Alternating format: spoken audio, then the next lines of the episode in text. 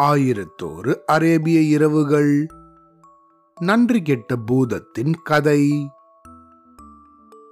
திருநெல்வேலியிலிருந்து அறுபது கிலோமீட்டர் தூரத்துல மணப்பாடு அப்படின்னு ஒரு இடம் இருக்கு. இதுவோ ஒரு கடற்கரை கிராமம். இந்த ஊர்ல முன்னாடி ஒரு காலத்துல வயதானவர் ஒருத்தர் வாழ்ந்துட்டு வந்தாரு. அவரோட பேரு முகமது இப்ராஹிம். இவரோ பரம ஏழை ஆனா பெரிய குடும்பஸ்தன். இவருக்கு மூணு பிள்ளைகளும் மனைவியும் இருந்தாங்க.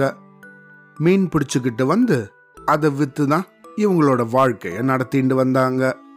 வறுமையால வாடின போதும் இவர் தனக்குன்னு ஒரு நியதியை கடைப்பிடிச்சுட்டு வந்தாரு.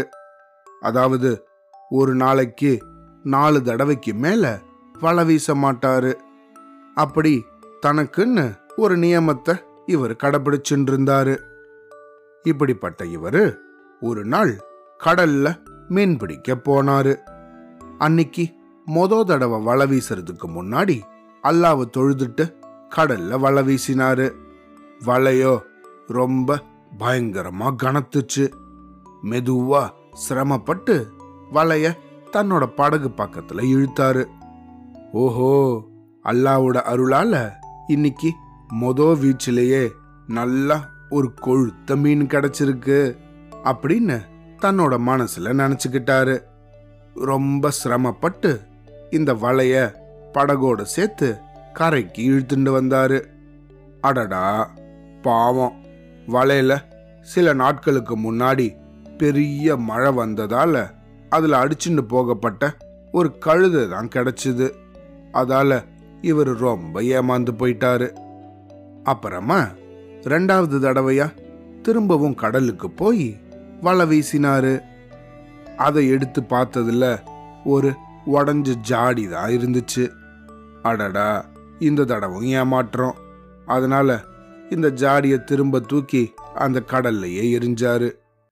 ஏ அல்லா இது என்ன சோதனை? அப்படின்னு தனக்கு தானே முணுமுணுத்துண்டாரு.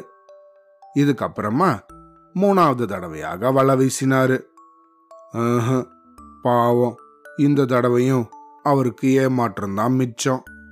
இப்போ நாலாவது தடவையாக இவர் வலை வீசுறதுக்கு முன்னாடி கடவுளை வணங்கிக்கிட்டு அல்லா நான் என்ன பாவம் செஞ்சேன்? என்னையும் என் குடும்பத்தையும் இப்படி நீ பட்டினி போடணுமா? அதுதான் உன்னோட சித்தம்னா அப்படியே ஆகட்டும். அப்படின்னு கொஞ்சம் மனசு வருத்தப்பட்டாரு. இருந்தாலும் மனசு தளராம நாலாவது தடவையாக அல்லா மேல பாரத்தை போட்டுக்கிட்டே கடல்ல வலைய வீசினாரு. அந்நிய பொழுதுக்கு இதுதான் அவரோட கடைசி முறை. இருந்தாலும் வலைய போட்டதுக்கு அப்புறமா கொஞ்ச நேரம் பொறுத்து அந்த வலைய இழுக்க ஆரம்பிச்சாரு. இந்த தடவை அது கொஞ்சம் கனமாக தான் இருந்துச்சு. ஆனாலும் வலையில என்ன இருக்கோ அப்படிங்கிற ஒரு விரக்தியோட அதை இழுத்துக்கிட்டே கரைக்கு வந்தாரு. அடடா இந்த தடவையும் வலையில எந்த ஒரு மீனும் சிக்கல. ஆனா அந்த வலையில கழுத்து நீண்ட ஒரு வெண்கல செம்பு ஒண்ணு இருந்துச்சு. அந்த செம்போட வாய் மூடப்பட்டு அதுல போதகர் சுலைமான் மன்னரோட முத்திரை பதிஞ்சிருந்தது. இந்த செம்பை கண்டெடுத்ததுல இந்த வயதானவருக்கு ரொம்ப மகிழ்ச்சி. ஆஹ, இந்த மூடிய திறந்து அதுக்குள்ள இருக்கிறத நம்ம எடுத்துக்கிட்டு இந்த வெண்கல சம்ப வித்துடலாம். இந்த சொம்பே பத்து பொற்காசுகள் விலை போகும். மீன்கள் கிடைக்கிறதுக்கு பதிலாக இந்த வெண்கல சொம்பே பரவாயில்ல அப்படின்னு நினைச்சார் இவரு. தன்னோட இடுப்புல சொருகி இருந்த ஒரு கத்தியை எடுத்து அந்த சொம்போட வாய அப்படியே நெத்தி அதை திறந்தாரு. மூடியும் திறந்துடுச்சு நீண்ட கழுத்து கொண்ட சொம்பு அப்படிங்கறதால அதுக்குள்ள என்ன இருக்கு அப்படிங்கிறது ஒன்றும் தெரியல. அதனால அந்த சொம்ப தலைகீழ கவிழ்த்து அதை உழுக்கினாரு சொம்புக்குள்ளிருந்து மெதுவாக புகை ஒன்று கிளம்பிச்சு. அந்த புகை கொஞ்சம் கொஞ்சமா வெளியே வர வர நிமிஷத்துக்கு நிமிஷம் பெருகிக்கிட்டே இருந்துச்சு. கொஞ்ச நேரத்துல அந்த புகை வானமெல்லாம் பரவிடுச்சு.